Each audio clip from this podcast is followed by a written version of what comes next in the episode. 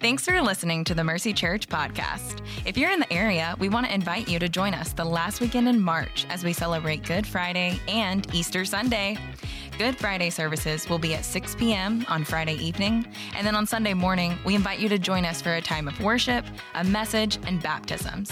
Bring your friends, your family, and if you feel so led, invite your coworker, cashier, or barista to join you. Services will be held at regular service times at all campuses. To learn more, visit mercycharlotte.com slash events. Again, that's mercycharlotte.com slash events.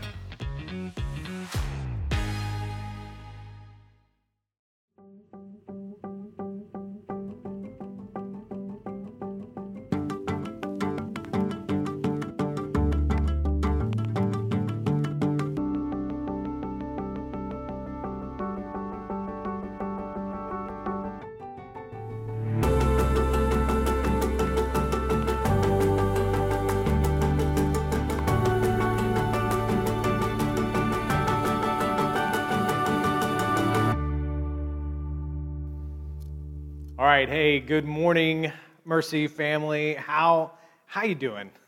I hope you're doing well. I, I hope maybe you're thankful, like I am, that you're starting to see some signs of reopening in our community. Right? I know we got a ways to go. I know nothing is really um, all, all that certain, but I, I know for me, I got to see more humans this past week than I have in like two months. It was great. I love humans. They're the best.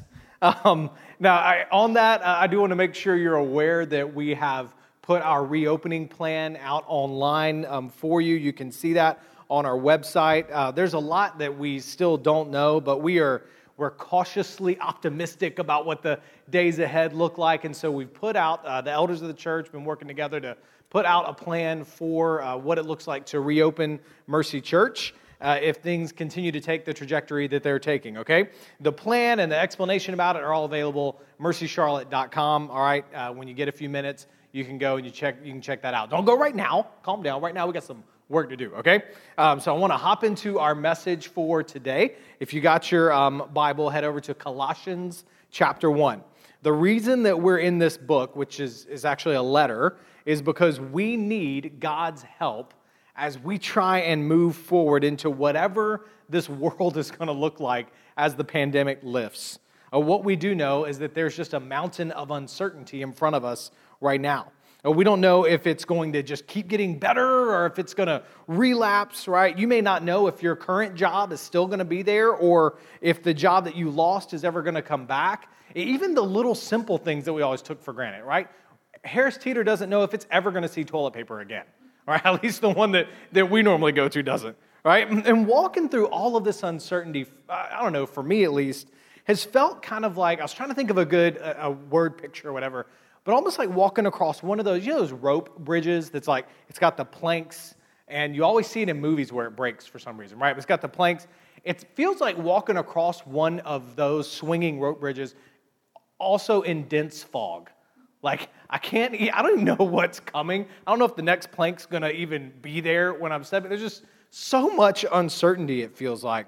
Um, and in the middle of this, I've just realized all the more how much I need something that is certain that I can put my hope and my trust in. And, and I can kind of lean the weight of my soul on to make it through the day, that I can really hope in. Well, Colossians, it just offers that hope in the form of the supremacy and sufficiency of Jesus. You know, last week, if you if you were with us, we talked about the uncertainty that this the believers inside this young church that was just all around them. And we talked about how we're supposed to move forward together. What do we believe? How do we live? I mean, that's what they're what they were dealing with. They had some people in the church who were trying to make Jesus one of many gods that they worship. There were others in the church who were trying to say that it was Jesus plus all the laws of the Old Testament that you had to follow in order to be acceptable by God. They got these two things going on, and on top of that, they got the world around them that are offering a whole lot of things other than Jesus as something that they should put their hope in and enjoyment in in this world. And Paul says, listen, we got to clear some things up so that we can move forward together as a church. And the way to clear things up is just to look at Jesus. And so he takes this letter, he's like, look, just look at Jesus. That's what's going to clear this up. He is supreme above all these other gods, right? He is sufficient, so you don't need all those other laws, and He is better than anything the world has to offer. And what we need as we move forward as the church, y'all, what we need here now is a bigger vision of Jesus than we've ever had. We need him at the center. We need to fix our eyes on him, and he needs to just be better and exalted because he's all we can really trust in. That's what I'm going through and what I'm, what I'm experiencing. I feel like week after week. That's why we're here in this letter to see Jesus rightly and then look at how we move forward together with collectively and each one of us with our eyes fixed on Jesus. And that's what gets me so excited about it. Last week we saw the introduction to the letter, and Paul was celebrating the faith of this young church. That's how he opens the letter, praising God. And I told you, we're going to see a pattern, especially in chapter one right? That before we do something for God, uh, before that happens, there's some heart level work that's got to go on. Before we do something for God, we pray to God, we submit ourselves to Him. But before we even pray, asking God for something, before we do that, we praise God for the things that He's already done. Right? We worship God for who He is, what He's done. And so last week was all about uh, the spirit of thankfulness that, that we're to have based in who God is and based in the gospel and what God has done, and then based in the work that we've seen Him do throughout our lives. The way to build our faith that we're going to need to move forward is to look back at how faithful God has been to us. Because y'all, He has been faithful. He has been so faithful. So that brings us to this week. Having celebrated God's work, he's now going to, the Apostle Paul, who's writing our letter here to the church in Colossae, he is now going to offer a prayer for them. And y'all, it's this prayer that I want you to receive as a prayer prayed over you and prayed over us. We're going to start in verse 9 and we're just going to walk through it. And I just want you to hear this is a, Paul as a, a pastor, as an apostle, you know, seeing this as a church that he is, he's praying over them. It's a pastor's heart for this church. And I want you to hear it as a pastor's prayer for Mercy Church. In many ways, my heart for you is wrapped up in this so much, and it's expressed in this. But let's go to verse 9. We'll go through it together, okay? For this reason also, since the day we heard this, we haven't stopped praying for you. For this reason, right there, he's connecting back to verses 3 through 8. The reason is for this reason, for the work that we saw God doing for the work that we have seen him doing um, through their faith. For this reason, because of your faith, since we heard that your faith was growing strong, since we heard the gospel was bearing fruit, since we heard of your love for one another, we've not stopped praying for you. And I want to pause right here, and, and I, want to I want to help you see something that's kind of the nature of this whole letter, okay? So this is zooming out a little bit and kind of understanding the feel of this whole letter, Paul writing to this church. This is the way, this verse right here, we haven't stopped praying for you. We've heard what God is doing. We haven't stopped praying for you, and I'm going to tell you what I'm praying for you. This is the way a spiritual parent responds to the faith of spiritual children. It's, I'm so happy to see you growing. Your walk with your walk with Jesus, it's strengthening my walk with Jesus. And I'm going to keep praying for you. I'm going to keep praying for God to do more. I'm not going to stop praying for you. This is what a spiritually mature person looks like, by the way. It's one who celebrates the work of God happening in other people and then prays for God to keep doing it and for to keep doing more. Sometimes we think of maturity as only knowledge, right? As a whole bunch of information, as if the most mature people in the faith are the ones that are going to win at Bible Jeopardy if we ever do something like that. And look, you know I'm not knocking knowledge. In fact, Paul's about to pray for them to have um, knowledge. But maturity is knowledge that leads to something. It's knowledge that leads to holiness. Knowledge is like the fuel that should take you to maturity, but knowledge isn't maturity in and of itself. Spiritual maturity looks like a spiritual parent celebrating the progress of their children. And you know, I just, I've come under the conviction we all need spiritual parents. This is an aspect that I've learned to embrace um, from friends whose faith was formed in the black church. There's this rich biblical tradition that I see practiced that I just didn't have in my tradition growing up. We never really incorporated it. But this is it's what we need. It's it's beautiful. We need people who will say, "I see you. I see you right now. I see you. You're trying and you got some things really right and you got some things really wrong right now." But that's a part of walking with Jesus and spiritual parents. Uh, they're going to pray for God to continue to make you more like Jesus, and you're going to let their words carry real weight in your life. Mercy, we got, we got a lot of you that need to step into spiritual parenthood. Uh, really, I mean, that's, you've been wondering, what's my next step of trusting God? This is what it is it's claiming responsibility for the faith of someone else. Now, look, you don't just walk up to somebody, okay, and declare that you are now their spiritual parent because you want to be, right? Like, I was thinking about who are the guys in our church that might be a little bit weird. Like, uh, there's this guy, I love him, Luke Akinsola. Great guy. I think we got enough in common. You know, he's about 10 to 12 years younger than me. He's athletic. I wear tennis shoes. So I feel like, you know, we're, we're very much alike. Um, but I'm not going to walk up to Luke and go, hey, Luke, I am your father. You like how I did that? I can get these dad jokes even through the camera. I can make it happen. Um, no, that'd be random and weird, right? Um, instead, look to the people. What, what should all of us do? Look to the people God has put in your life and start praying for God to strengthen their faith. And then start celebrating the work that you see God doing in their lives and see what God does. Which, by the way, is to be great for you because it's to get your eyes off of you right? And it's to stop making you the center of your world. And as you do that, you're actually to see more of the beauty and majesty of God. All right, back to our passage. Okay, that's kind of the, the context, it's the nature and the feel of this letter. Let's see what it is that Paul is praying for the church. Maybe it's the prayer you need. Maybe this is the prayer you need to start praying for somebody. Our whole passage, um, verses 9 through 14, this is classic Apostle Paul. It's one long run on sentence, okay? So I'm gonna try and break it up here, all right? But it's just, he just keeps going. All right, so he says, keep going to verse 9. We are asking that you may be filled with the knowledge of his will in all spiritual, all wisdom and spiritual understanding. Paul and Timothy, he says we, it's Paul and Timothy right in there with him. They're praying that they may be filled.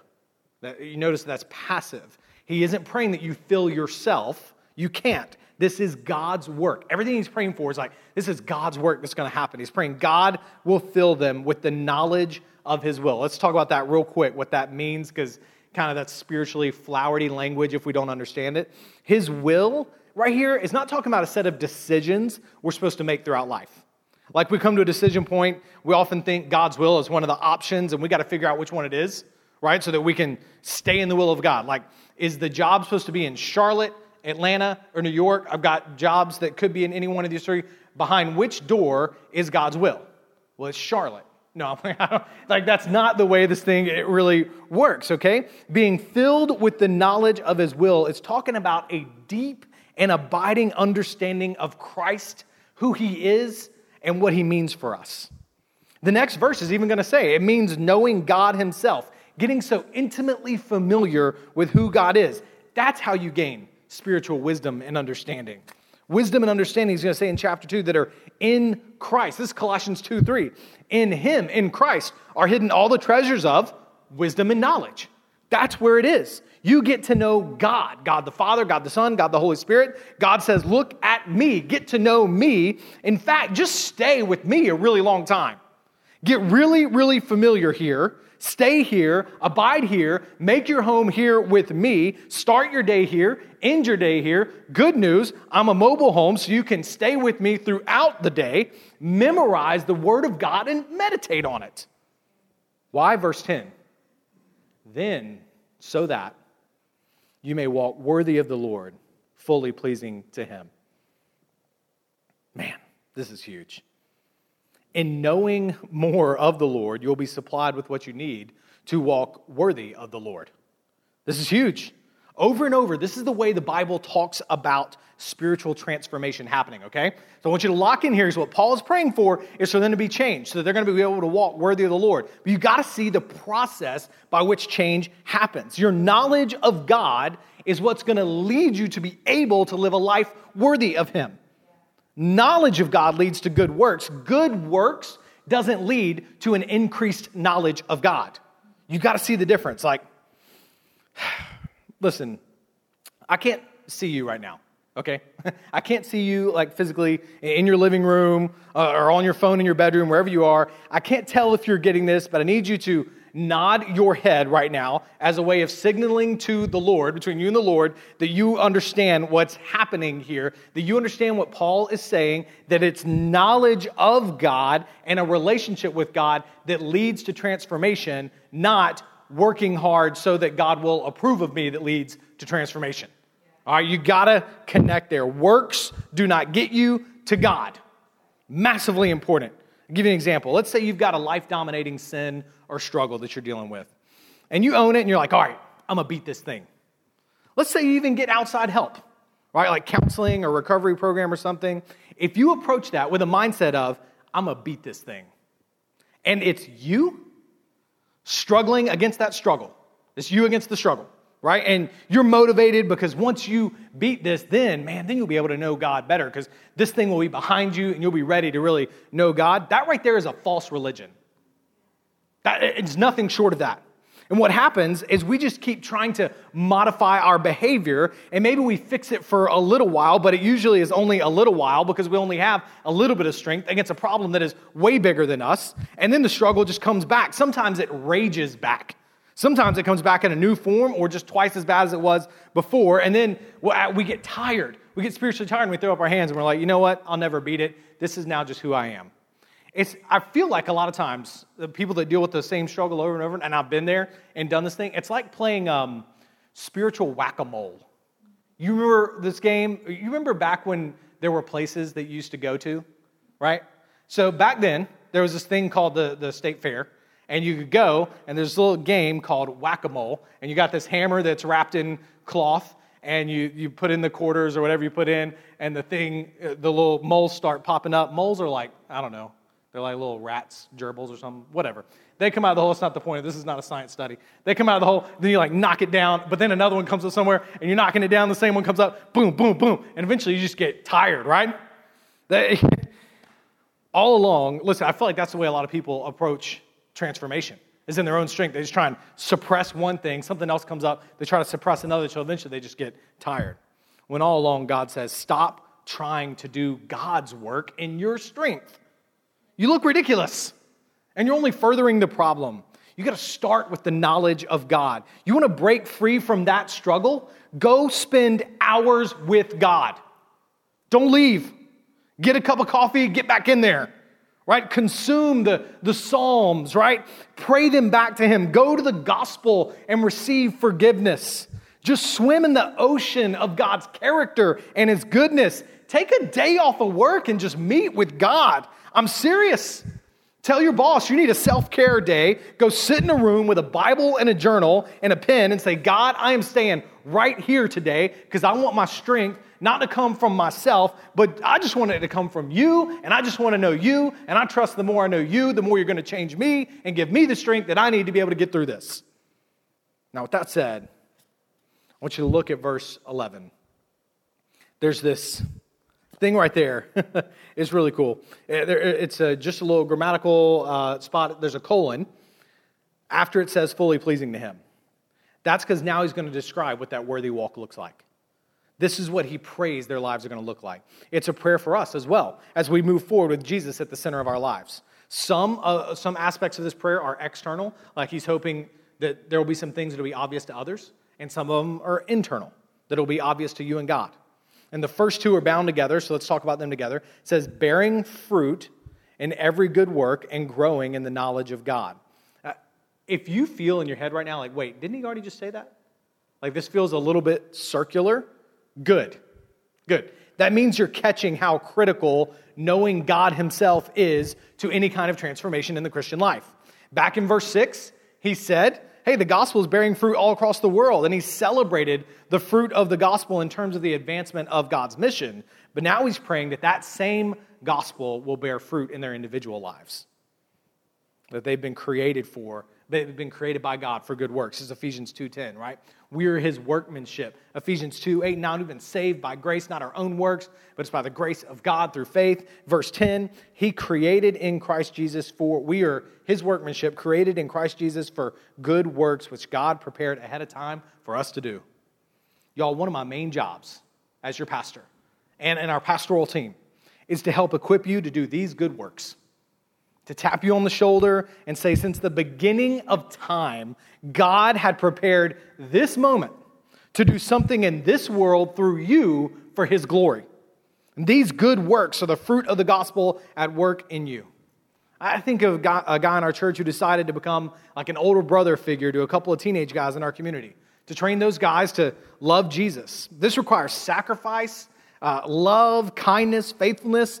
That's a good work that God had prepared for him since the foundation of the world. And the gospel is bearing fruit in their lives as a result of that. And Paul's using this image. He's using this image of bearing fruit to help us understand that when we make our home in God, when you do like I told you to do, spend that day, go spend time with God, for example. I mean, more than a day, but you know what I mean. When you go there, it's going to start to show. Just like when a plant is rooted in the soil and it's healthy, the evidence is going to be fruit. Like an apple tree or a strawberry plant, when rooted in the gospel, in the knowledge of God, we're going to bear fruit, which is why he prays, keep growing. Keep growing in the knowledge of God, because that's our life source. That's why this thing feels circular. The same water that produces the fruit is the same water that keeps us alive now. Fruit, that's forgiving people when they hurt you. Fruit is gentleness with people where harshness was once your norm. Fruit is thinking of how you can serve others before yourself. Fruit is peace that comes from an identity rooted in Christ. Fruit is not being enslaved to the opinions of other people anymore. It's not being enslaved to finding identity in your work. I'm telling you, that's going to be visible. People are going to say, You've changed. That's fruit they are seeing. And as you grow, more fruit is going to come. And if you cut yourself off from the life source, fruit is going to shrivel up and no more fruit is going to grow. Listen, one road you don't want to travel down is trying to produce fruit in your own strength apart from God. That'd be, I mean, in the metaphor, that would be like gluing strawberries onto a dead strawberry plant. Fruit would look dumb like that. And secondly, the strawberries wouldn't last. And third, I mean, you think about this for a second if you're uh, an observer. Would you trust good looking strawberries on a dead strawberry plant? No. Fake fruit is not helping anybody. So you got to go to the Father, who's the source of what can produce fruit, and let him do that work in you. I know how counter this is to our, okay, tell me what I need to do next. Wait, you're just telling me I need to go meet with God and just get to know more of God? Yes. Yes, that is the way he has set this, this up because he is the only one that's going to get glory. He is jealous for his glory in your life. Now, just like those first two prayers, the next two are bound together too uh, an internal change and an external change. The first two, growing in the knowledge of God, kind of internal, but then the bearing fruit, external. And then verse 11, being strengthened with all power according to his glorious might. He's praying that they would be strengthened with all power according to his glorious might, so that, here comes the what, what's going to look external, you may have great endurance and patience. Whew. Well, he's like, listen, church, you got a road ahead. You're going to need strength, the kind of strength only God can give that's beyond your power, and it's power in accordance with God's glorious might. It's like the difference between you in your own strength being a, a double A battery and God in his strength being a nuclear power plant, right? God is supplying the strength, right? You want God to bear fruit in your life. And to do that, you got to stop trying to bear fruit in your own strength. You got nothing more than double A battery strength. God has unending strength. He's offering it to you. Why? Verse 11, so that you can have God sized patience and endurance. There is like an insanely obvious application of that right now, right? Does anybody need endurance and patience right now and feel like you might be running out of it? you, this is one of those moments where you better be sitting on your couch, raising your hand, saying, Yes, Jesus, okay? Just between you and the Lord, right? Jesus, my double A battery ran out weeks ago, and I'm all out, right? I got nothing left in the tank right? And you need to tell God that, but this is important in many other spaces than that, right? Paul prays for great endurance and patience because he knows they, the Colossians, are going to be in situations that are difficult and that last a long time. Or they're difficult, they last a long time, and they keep kind of cycling back and keep happening. So he prays for endurance and patience because he expects the Christian life to be filled with hardship. And I say that because there is a brand of Christianity that's out there right now in our culture that talks about God and faith as if it's always about um, personal self improvement. And part of that is true, right? I mean, even we're talking today about God bearing fruit in your life. That's going to be better for you, but your life is not a season of wins and losses where, with God's help, you can get a few more wins this year. You can even make the playoffs with God's help this year. And the type of teaching that focuses only on how to win at life can be very toxic and is definitely shallow because everybody has losses. We do. What's the deal there? Was God absent? Or did God just not care? Was he not powerful enough? Everybody bleeds, everybody suffers. And sometimes what you need is God sized endurance. You need God sized patience. I wish that the result of this pandemic was the complete annihilation of the prosperity gospel because I don't need to always hear, you're going to win today if you'll just trust God more. No, I need to hear somebody say, hey, this is hard. And I can't promise you that it's ever going to get easy. And I know you feel like you just can't right now. And here in the Bible is an agreement with that feeling and an offering from God to supply you his presence and his strength as you struggle through. That meets me. Listen, you can hear I'm yelling in a room where there are three other people right now. But that's just because I had, this week was my week where I just kind of ran out. All right? I had that moment yesterday. I was like, God, I need to tap out. This, this junk is hard, and I'm ready to take a break. Um, and that's why, that's why I love preaching the Bible to you week in and week out, because it's not just academic exercise, it is very much some soul work that happens week in, week out. Um, sometimes that soul work is really convicting, and I come up and I feel like I've just been punched a whole lot, but sometimes it's very supplying. And yesterday was this very supplying time for me where the Lord says, Yep, I see you. You are finally at a spot where you're ready for me to do the heavy lifting, where you're ready to stop thinking your AA battery is enough to supply you in a time where you need the nuclear power plant. So you can finally yield and let me go to work. And man, that has been, it's only been, I feel like hours, not even a full day, where I've been sitting before the Lord in that. And the, the restoration of peace and joy and the supplying of strength has been so good to me. And then Paul says, Man, I'm praying that when God supplies you with his power, with his endurance and patience, here's what he says the manner in which you walk is going to look like. It's the end of the last word of verse 11, going into verse 12.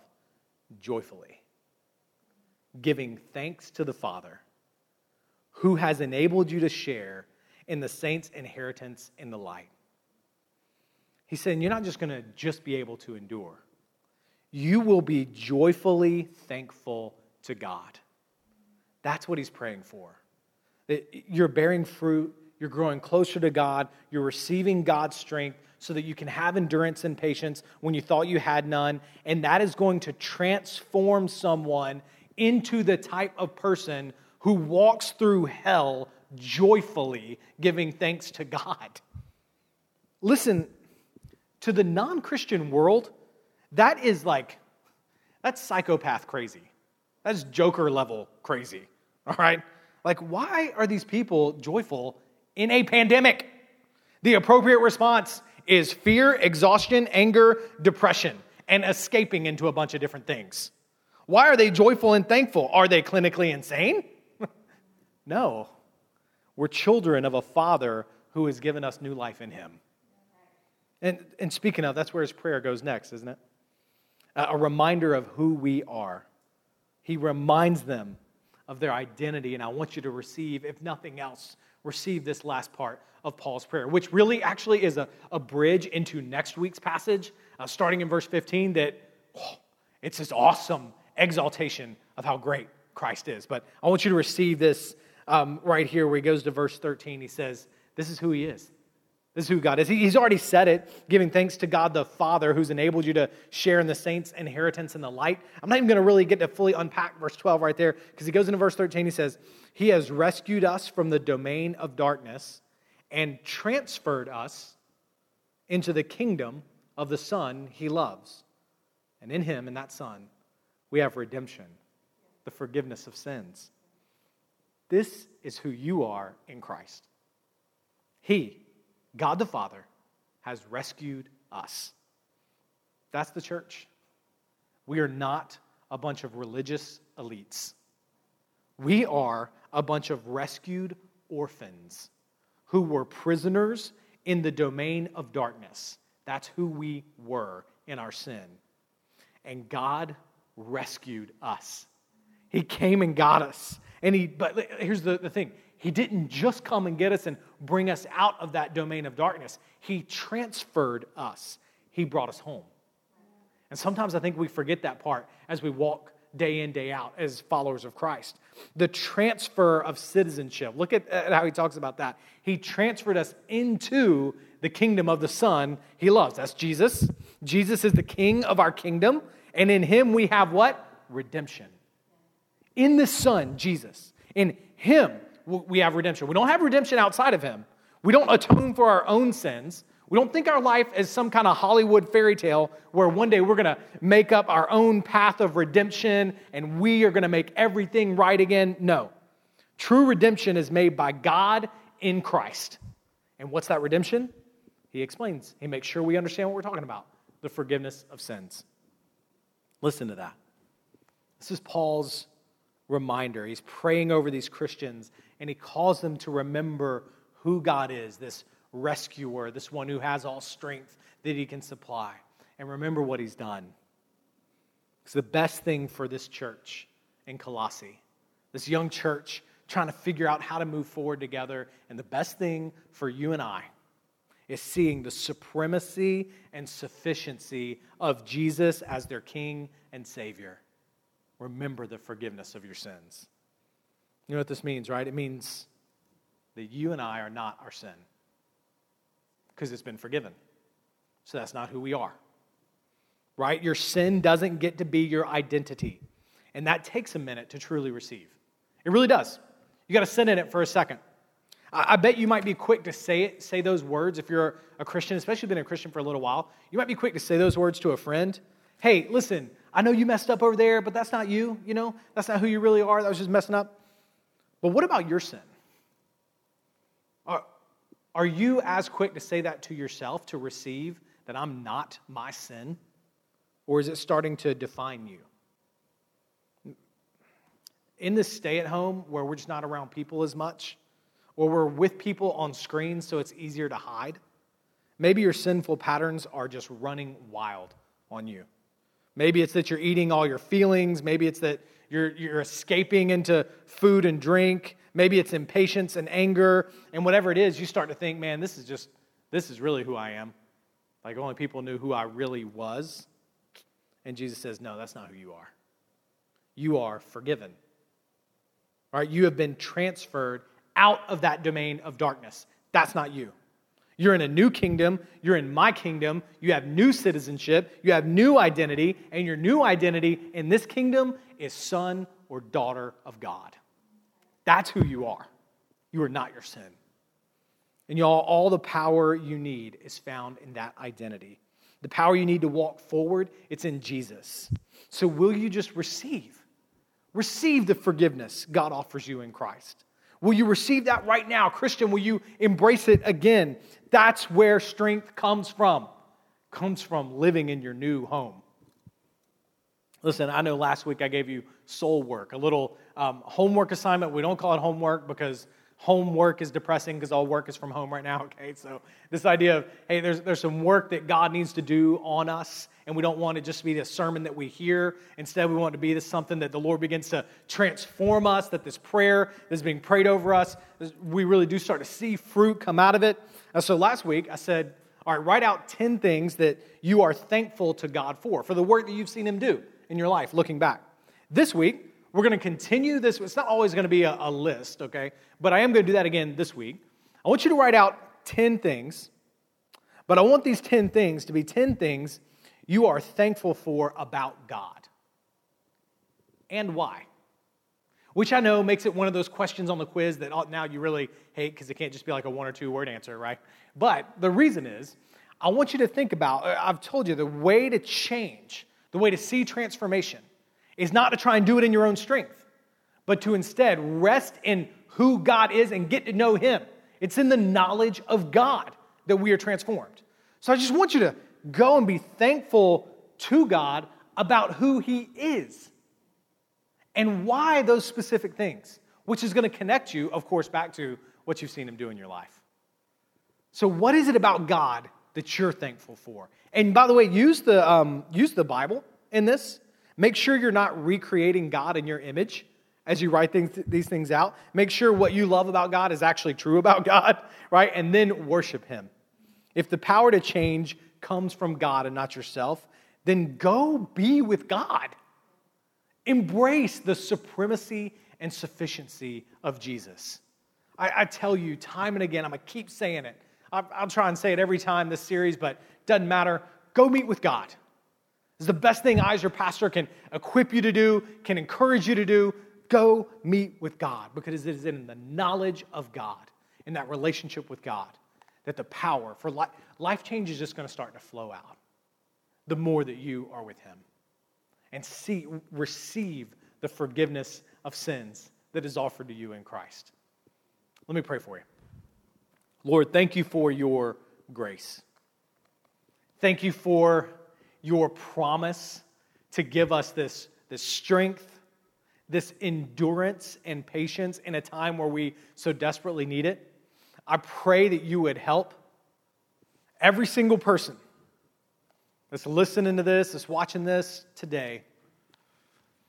God, I'm asking that you would help them to go to you, to not feel like they got to muster up their own strength, but to instead just go rest in the strength of God. Go make their home with you.